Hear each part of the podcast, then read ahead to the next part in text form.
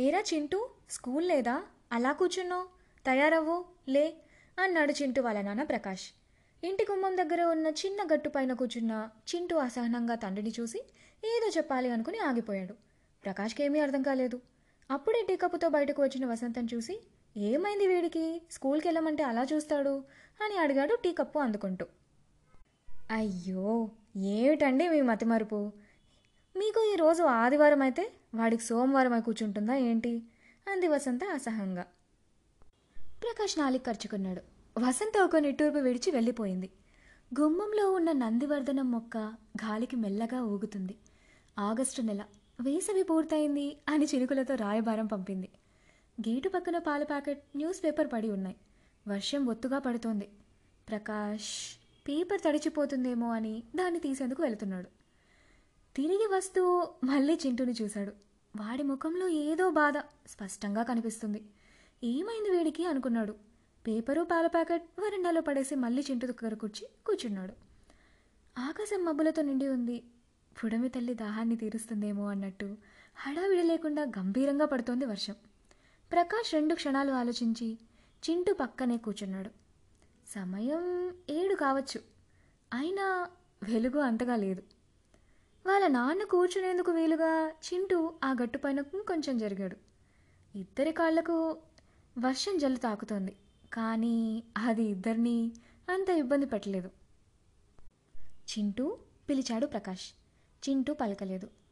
నాన్న చింటూ అంటూ వాడి భుజం చుట్టూ చేయి వేశాడు.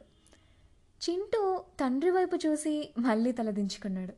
ఏమైంది చింటూ? ఎందుకు అదోలా ఉన్నావు? అడిగాడు ప్రేమగా. చింటూ ఏదో చెప్పాలని నోరు తెరిచి మళ్ళీ ఆగిపోయాడు. పర్వాలేదురా ఏంటి విషయం? అయినా నాతో చెప్పు వింటాను అన్నాడు ప్రకాష్. కాసేపు వారిద్దరి మధ్య నిశ్శబ్దం సవడి చేసింది. ప్రకాష్ వాడికి కొంత సమయం ఇవ్వాలి అనుకున్నాడు. ఓపిగ్గా ఎదురు చూశాడు అప్పుడు?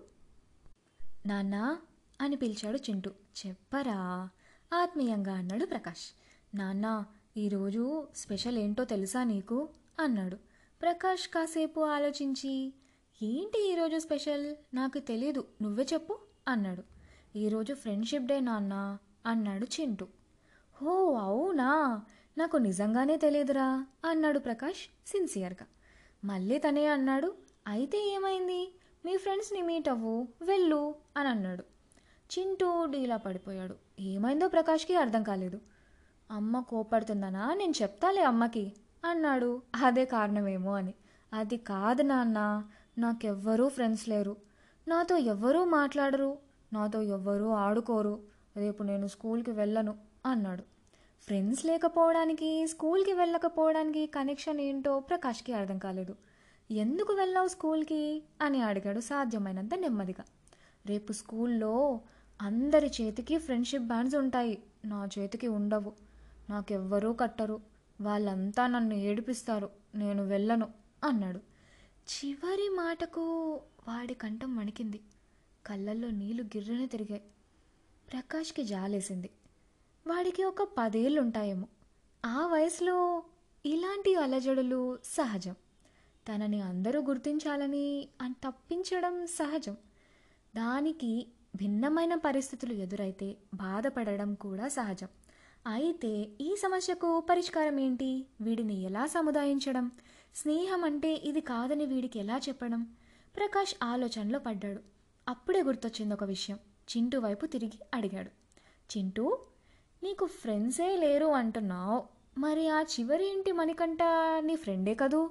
మరి ఎప్పుడూ కలిసే స్కూల్ వాళ్ళు స్కూల్ వెళ్ళేవాళ్ళు కదా స్కూల్కి? అని అన్నాడు.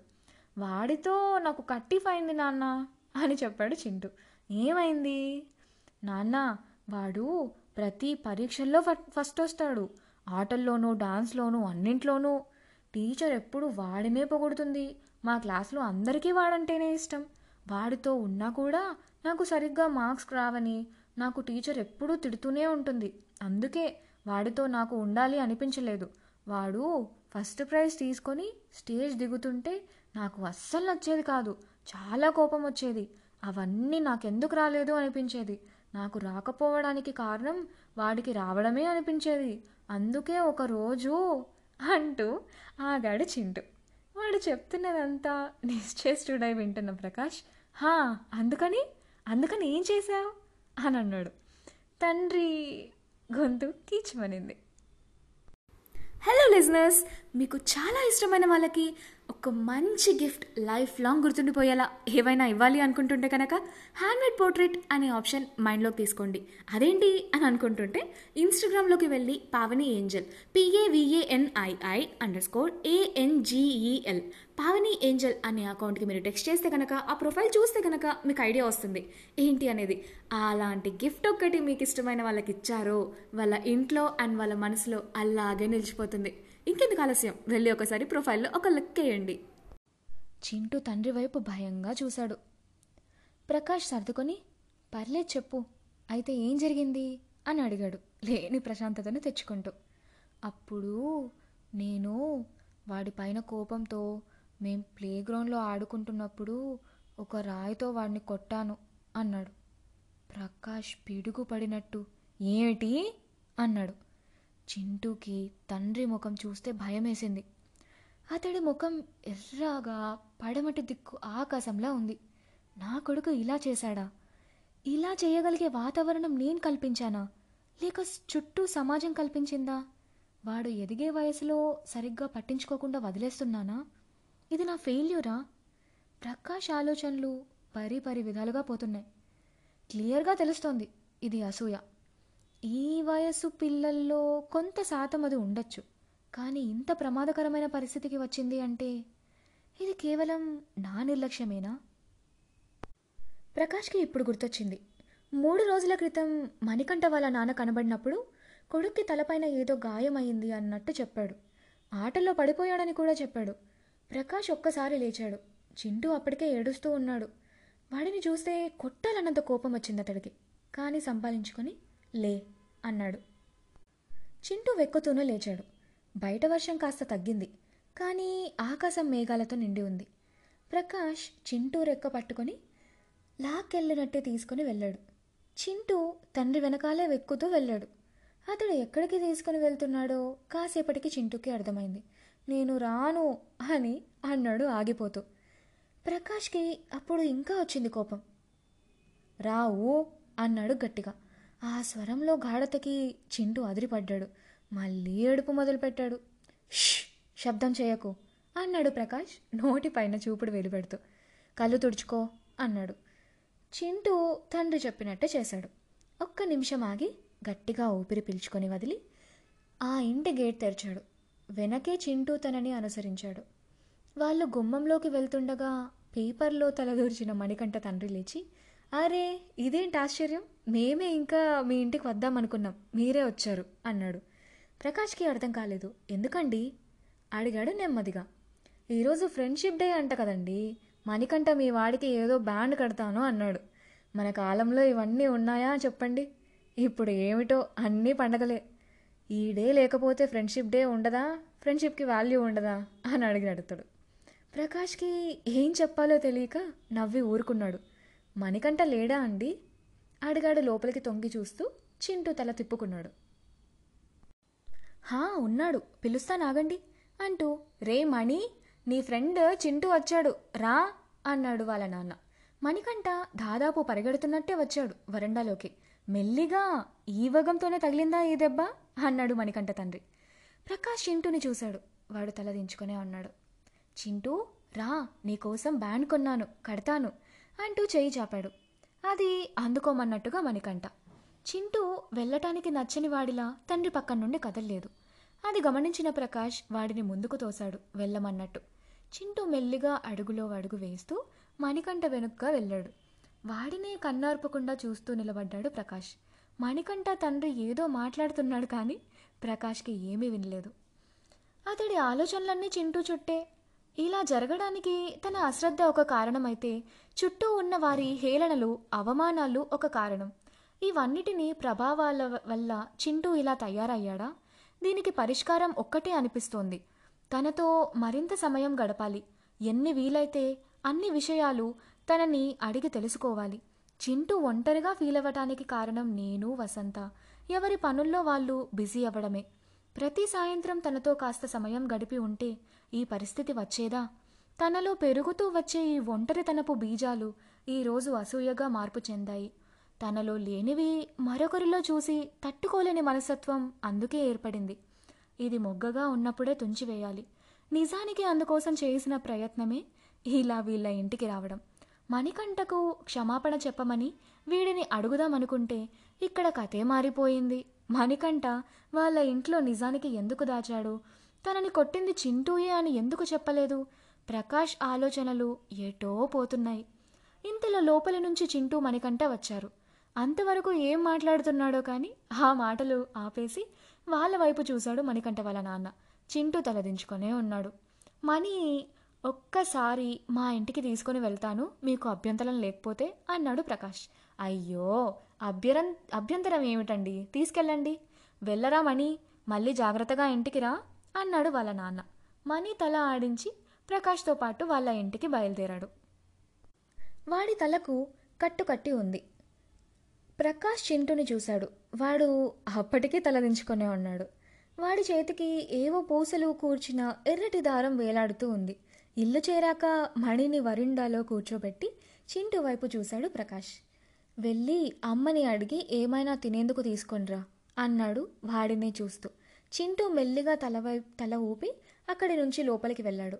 వాడు లోపలికి వెళ్ళాక ప్రకాష్ మణికంఠ పక్కనే కూర్చుని వాడి గాయాన్ని చూస్తూ అడిగాడు నొప్పిగా ఉందా? అని. కొంచెం ఉంది అంకుల్ అన్నాడు మణికంఠ. ఎలా తగిలింది? మణికంఠ కళ్ళలోకి నేరుగా చూస్తూ అడిగాడు ప్రకాష్. మణి ప్రకాష్ చూపును తప్పించుకొని ఎటో చూస్తూ గ్రౌండ్లో స్లిప్ అయి పడ్డాను అంకుల్ తలకు రాయి తగిలింది అన్నాడు. నాకు చింటూ నిజం చెప్పాడు. అన్నాడు ప్రకాష్ నెమ్మదిగా. మణికంట అయోమయంగా చూశాడు అతడి వైపు. ఎందుకు మణి? నిజం దాస్తున్నావు. తప్పు చేసింది చింటూనే కదా. అది చెప్పాలి నువ్వు. వాడికి ఎందుకు కాపాడుతున్నావు? అడిగాడు అర్థం కాక ప్రకాష్. ఫ్రెండ్ కదా అంకుల్ వాడు నాకు. టక్కున అన్నాడు మణి. ప్రకాష్ నివ్వరపోయాడు. వాడి ఆ ఒక్క మాటకి. కానీ కానీ వాడు నిన్ను అలా చూడట్లేదు. నువ్వంటే వాడికి కోపం అసూయ. అయినా కూడా వాడంటే నీకు ఎందుకు అంత ఇష్టం?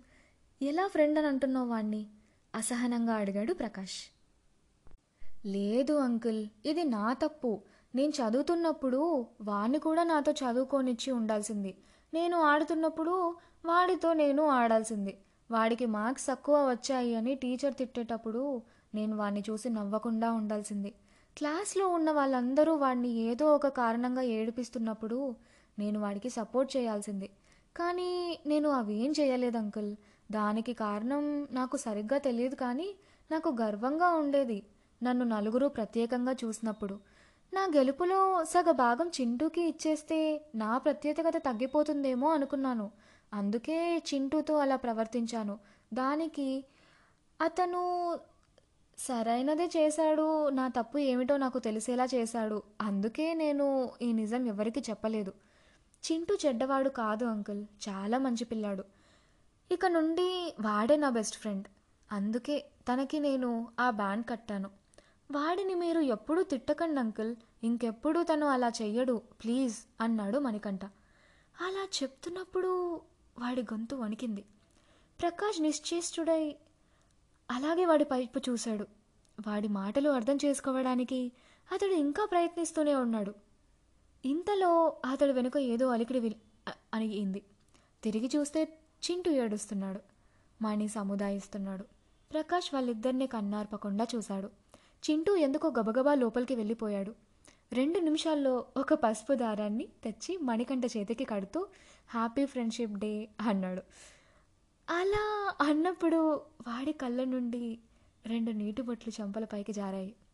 పెదాలపైన స్వచ్ఛమైన నవ్వు విచ్చుకుంది. మణి కూడా నవ్వుతూ అపురూపంగా దాన్నే దారాన్ని తడిమి తడిమి మనం ఇంకెప్పుడు గొడవ పడద్దు చింటూ అన్నాడు. చింటూ కళ్ళు తుడుచుకొని అలాగే అంటూ నవ్వాడు. వాళ్ళ ఇద్దరిని చూస్తుండగా ప్రకాష్ కళ్ళు అప్రయత్నంగానే తడి అయ్యాయి. గుండె బరువెక్కింది. అప్పుడు తెలుసుకున్నాడు ఆ పసి హృదయాలు నేర్పించిన పాఠం ఏమిటో. స్నేహం అంటే రాగద్వేషాలు లేనిది అని అంటారు. అదే గొప్పది కూడా అని అంటారు. కానీ కాదు. ఇలాంటి అసూయలని ద్వేషాలని స్వార్థాలని దాటుకొని వాటితో యుద్ధం చేసి గెలిచి అభిమానించే వ్యక్తిని మనసారా హత్తుకునేదే నిజమైన స్నేహం. అలా చేయగలిగే వ్యక్తులే నిజమైన స్నేహితులు. ప్రకాష్ అలా అనుకున్న తర్వాత కాస్త మనసు తేలిగ్గా అనిపించింది. అప్పుడు సమయం ఉదయం ఎనిమిది దాటిందేమో.